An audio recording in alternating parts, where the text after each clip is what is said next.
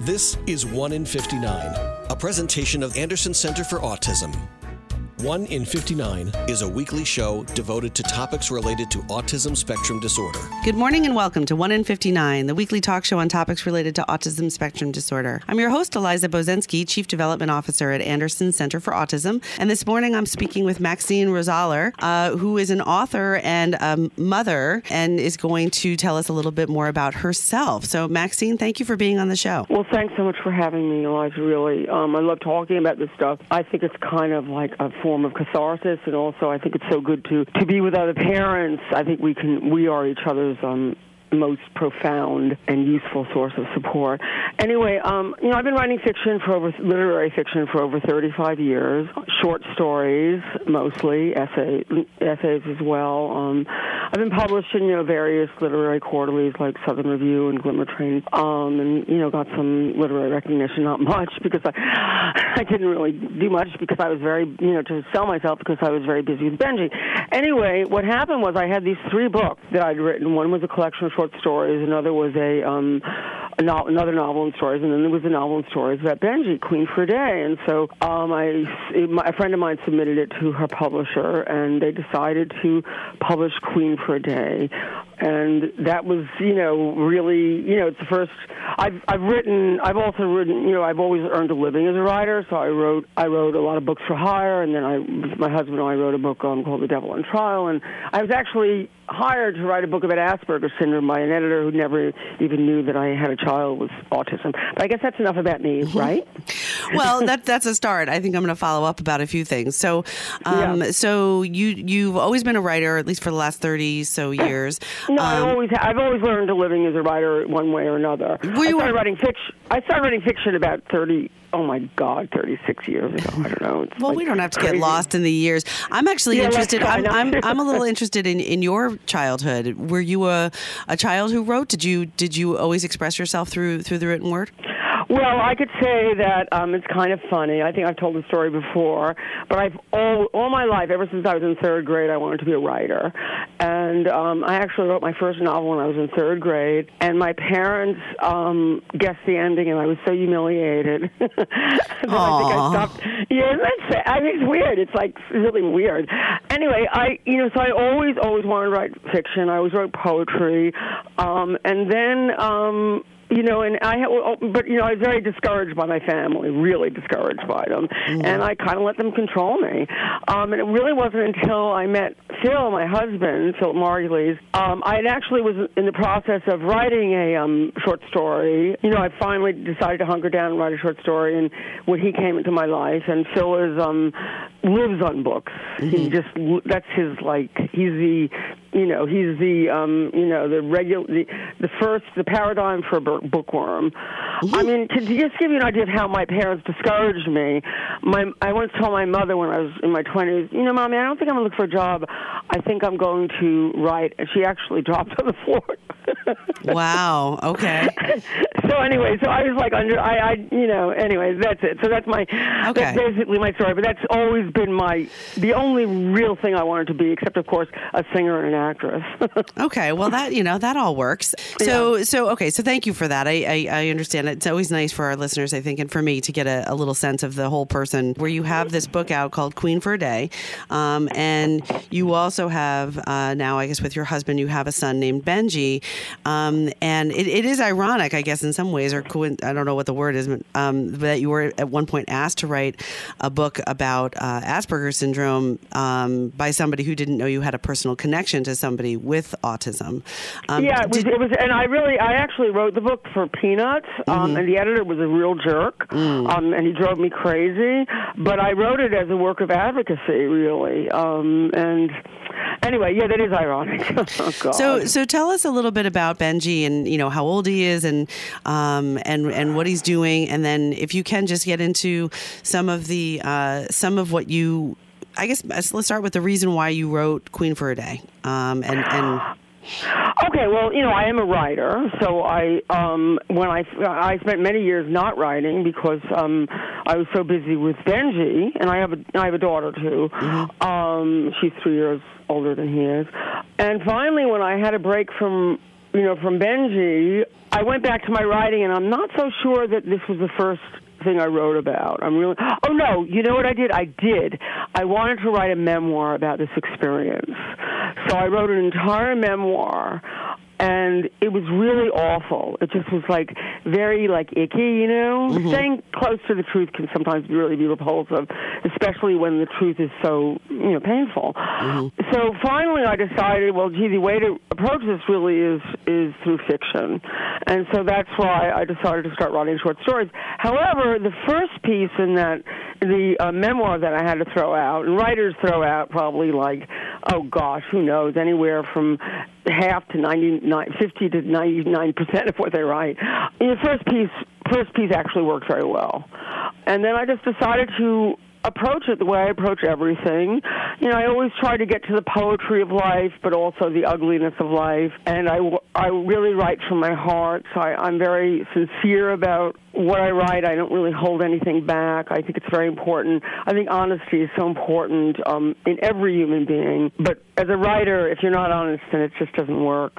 And also, I need to sort of temper everything with irony, or else I, you know, I'll go crazy.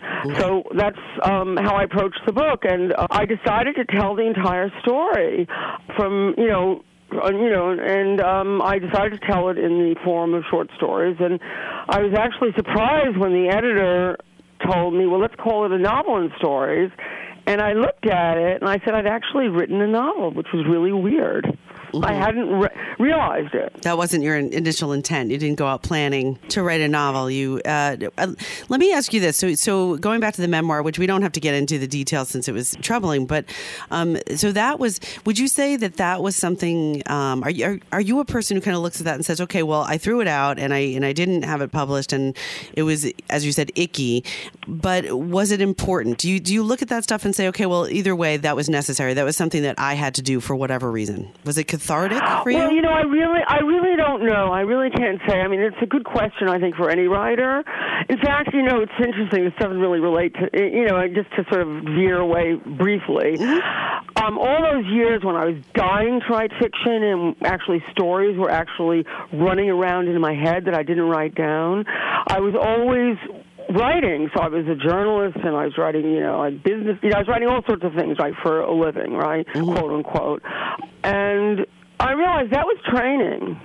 Mm. So who knows? Uh, the other story I wrote, actually, the other thing I, the other way I tried to approach the subject was even more revolting, equally revolting. Was I tried to write the story in the voice of um, an autistic child, my son, wow. and it really didn't work. It was kind of I'm embarrassed. I showed it to my you know my my my brother my my husband's brother, and he's very critical. And I thought, oh God, he thinks I'm an idiot.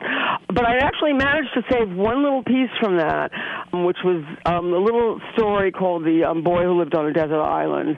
So you know, there you go so I wrote this entire memoir. I managed to get the first piece, and that was really a good piece. Mm-hmm. And then I got like some little like four page story out of that stupid memoir, stupid um, you know, um, roman, you know, roman clef, whatever it's mm-hmm. called. For, you know, mm-hmm. if you call that in the voice of an autistic child. Well, you know, it's interesting. I've interviewed several authors um, on this show over the years, and uh, most of whom, maybe all of whom, uh, have a child with autism. Sometimes with additional um, diagnoses and challenges, and sometimes you know uh, somebody on the Asperger's end of things, and sometimes somebody with more uh, significant challenges. And it's interesting to me because some of them have written in that way that you just described. Some of them have written a book where it, they really try to get into the perspective of their maybe nonverbal child on the spectrum. Some of them have have most of them have just sort of told their story as a parent.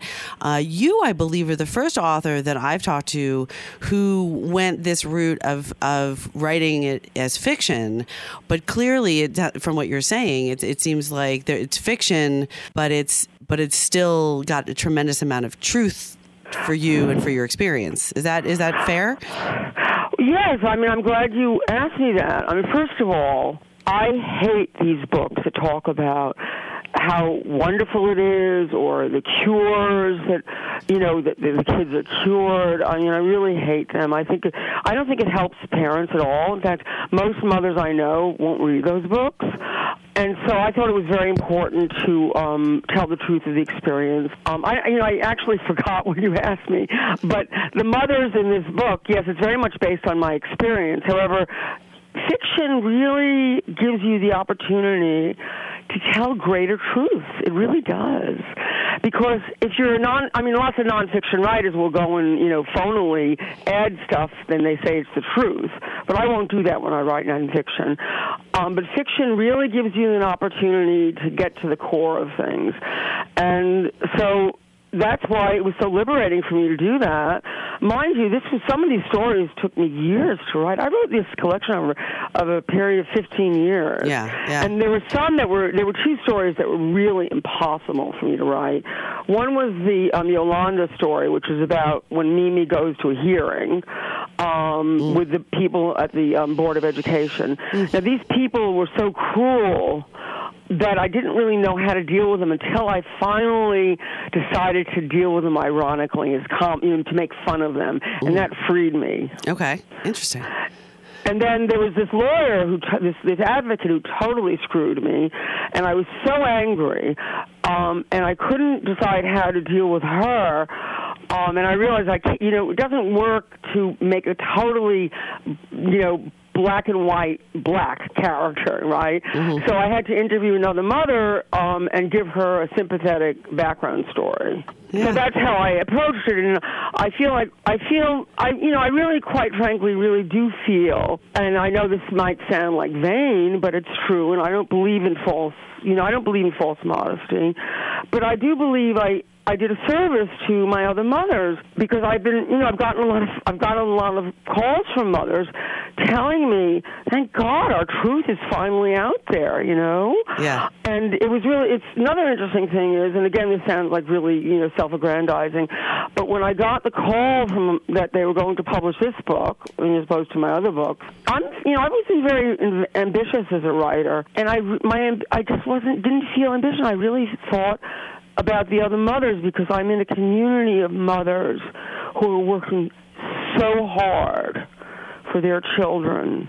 They're giving up everything, investing all their hopes, looking, you know, and I include myself in that category, you know, looking what is it about your child that is good and can be, give him a meaningful life within the context of his or her disability. Mm-hmm. And it really wasn't until I started Self Direction, which is a program in New York and in other states as well, that allows parents to take control of their children's lives, meaning we decide what they're going to do, we keep them out of these horrible day hab centers, which are like concrete rooms where people, you know, they're just holding cells, most of them.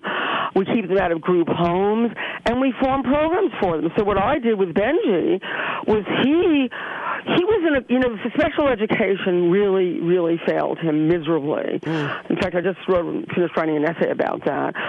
You know, they didn't address his impulse, his lack of impulse control, his um, tre- tremendous problems with attention.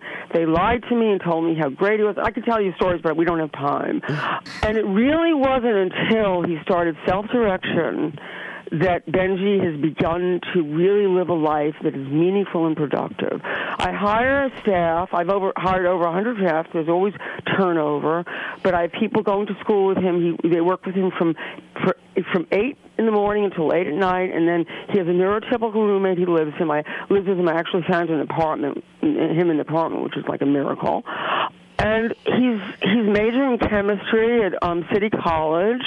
He's turned out to be a tr- really very talented draftsman. So I'm always trying to figure out well, what's the next step. But again, in terms of Benji's deficits, his problems with impulse control, his tremendous difficulties with social communication. There's a tremendous disparity between Benji's intellectual functioning and his social functioning. Mm-hmm. I'll try to, I'll, you know, just out of respect for him, I won't give you the age, you know, what the what the Vineland say, but no, you know, no. astonishing. Uh, well, um, I, yeah. I I know about the, I know I've I've. Uh, uh, over the years at Anderson, I've worked with some families around that particular assessment, and um, you know, it's it's it can be brutal. So I do understand that. I want to just interrupt you for a quick second. Uh, we're going to No, take a we're going to do take a we're going to take a quick Okay. break, and then we're going to come back and finish the interview. This Okay, is great. this is one in fifty nine, the weekly talk show on topics related to autism spectrum disorder. I'm your host, Eliza Bozensky, and we'll be right back. When you love someone with autism, one question takes center stage. How do you give this person you adore the best shot at a wonderful, fulfilling, productive life ahead? At Anderson Center for Autism, we work on resolving that question every day. Our mission, which drives everything we do, is to optimize the quality of life for people with autism. What does that mean? It means interactive classrooms with state of the art technology. It means spirited arts, music, and recreational programs. It means job training, volunteer, and community integration opportunities. It means events and support for siblings and parents. It means safe, welcoming residences designed for people with autism that feel like home. And at the heart of it all, it means aligning every single thing we do at Anderson with our belief that quality of life is directly tied to the quality of relationships. You see it in the smiles, the high fives, and the fact that every breakthrough begins with a strong, uplifting, nurturing human to human connection. Come experience it for yourself. Schedule a tour or learn more at andersoncenterforautism.org.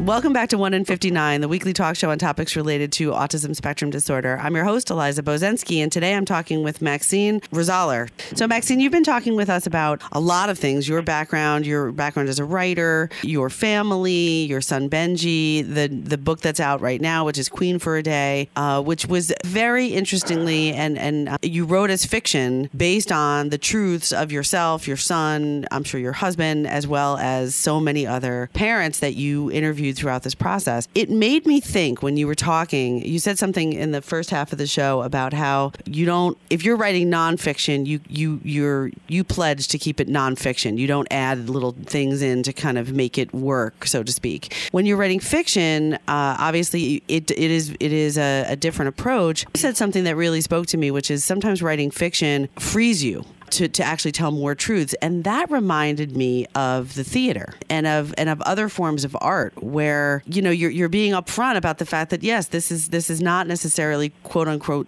real. And, and in that case i'm talking about going to see a show. But but the emotion and the reaction that you can evoke from your audience and in your case the reader can sometimes be most real when you're allowing them to to kind of live this through storytelling and through fiction as opposed to the sometimes the harshness uh, of of just straight up black and white you know this is what what happened. So i don't know if that resonates with you but i just wanted to let you know that's what it made me think of when you said that earlier. Well, no, it's totally true because fiction take you know I mean there's so much in fiction depending on what you do with it. And you know there's poetry. It speaks to the heart of you know of what people really feel and what people really think. It allows you to go and um, you know I like to veer into the absurd every now and then to sort of like you know get you know, to sort of distance myself in order to sort of like really be as vicious as I can in a way. Um, not vicious, I shouldn't say vicious, but as realistically critical. Like, for example, when I described, described the people at the Board of Education um, in Yolanda, and that was the story that was so difficult for me to write, finally I decided to just make fun of them, and it was great. And it actually freed me. Mm-hmm. And Well- so, and it, and it actually got to the core of their duplicity, and you know, it wasn't a falsification of who they were. Right. But if I just said this person was horrible, it wouldn't work. I, I, I think um, I'm only I'm smiling over here, which you can't see because we're on the phone. But but uh, I I'm smiling only because I think that there's probably many parents, um, some of whom have great relationships with, with their school district personnel and, and going through that process. But there's probably quite a few who um, who may have appreciated that, especially because from my understanding, just talking to a lot of families over the years, that that can often be a very trying experience and one that you kind of go into with all the hopes in the world that everybody will collaborate and partner um, and be positive and see Yeah, and see what's yeah. good for your child and then you're you're sort of rudely uh, your eyes are open to the fact that that's not necessarily always the way it works Yeah, it's like it's like you know rubbing salt in the wound. Mind you, there was one woman who was fantastic, and guess what? They created a false case against her and got tried to get rid of her. interesting And that's what happens because I know a lot of people in the social services industry, and when you work too hard and you're too devoted to your clientele, they really get rid of you because there's a the, the, their main concern is the budget. which doesn't make And I, I, I you know, this happened. I'm not okay. Again, you know, again, I don't want to make a blanket indictment against all of them, Mm-hmm. but this this happens across the board. Doctors, you know, lawyers, every, you know, and I'll tell you one thing about self-direction that I've really learned. I've really learned about people. I've always, people have always been my major interest as a writer, of course, but I really know what it takes to be a really good person. And I've gotten so good at hiring people for Benji that I have like now about four people who I could slice them any way, and there is goodness there. Whereas, like some people, like I hired this graduate student who um, Benji was taking inorganic chem. He was in um, oh, physical chemistry, which is very difficult. You know, and she just quit on me. She's a very good. She's a good person, mm-hmm. but she's. But you really get to value the goodness in people, and you get to see through, you know, the bad. You know, and you get and you really become. You really get to know it. And again, getting you know, a major concern. I have to get to the death program. Okay. Mm-hmm. I mean, we're all terrified. You know, par- parents have accomplished amazing things. I wish we had more time to talk about this. Um, I could list it, but I won't.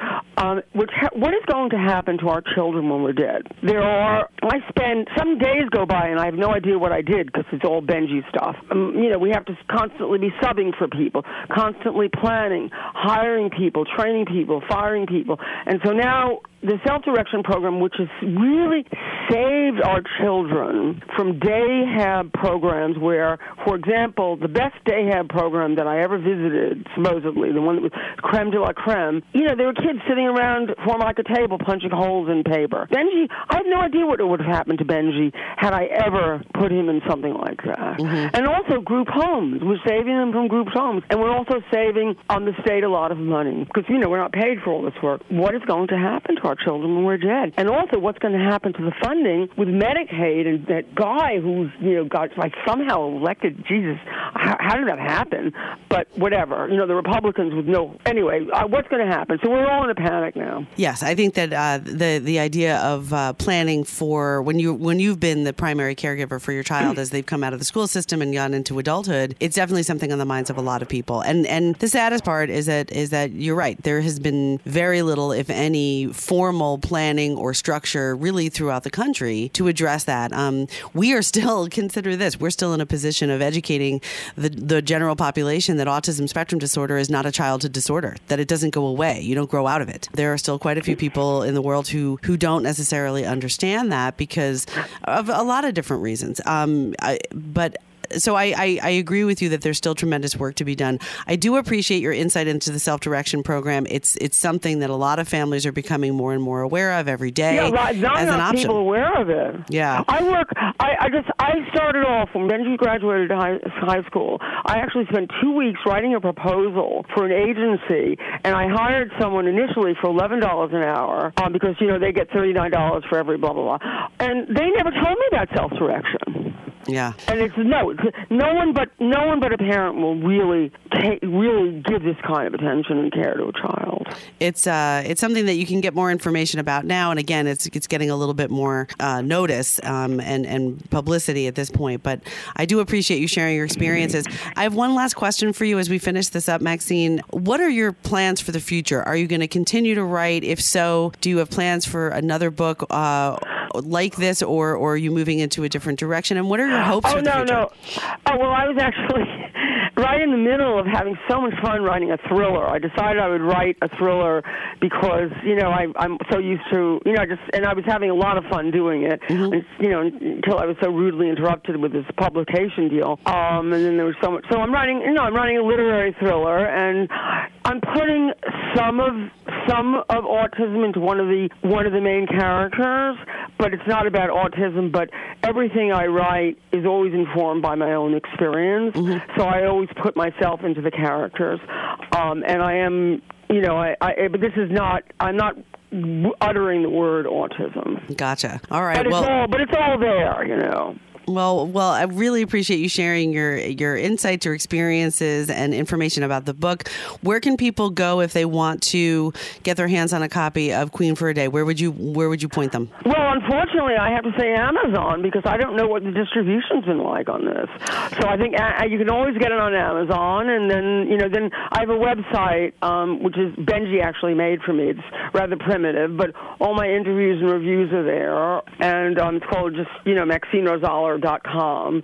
And um, there's a list of bookstores there. Great. Thank you so much. So if you're interested in learning more about Maxine and her books and her prior writings or reviews, go to maxinerosaler.com. That's R O S A L E R, correct? Yes. Okay. And again, thank you, Maxine, so much for being on the 1 in 59 show today. We appreciate your time and wish you all the best for the future. Great pleasure talking to you, really. Thank you. This is 1 in 59 talk show on topics related to autism spectrum disorder. I'm your host, Eliza Bozensky, and remember, Anderson You've been listening to 1 in 59, a presentation of Anderson Center for Autism.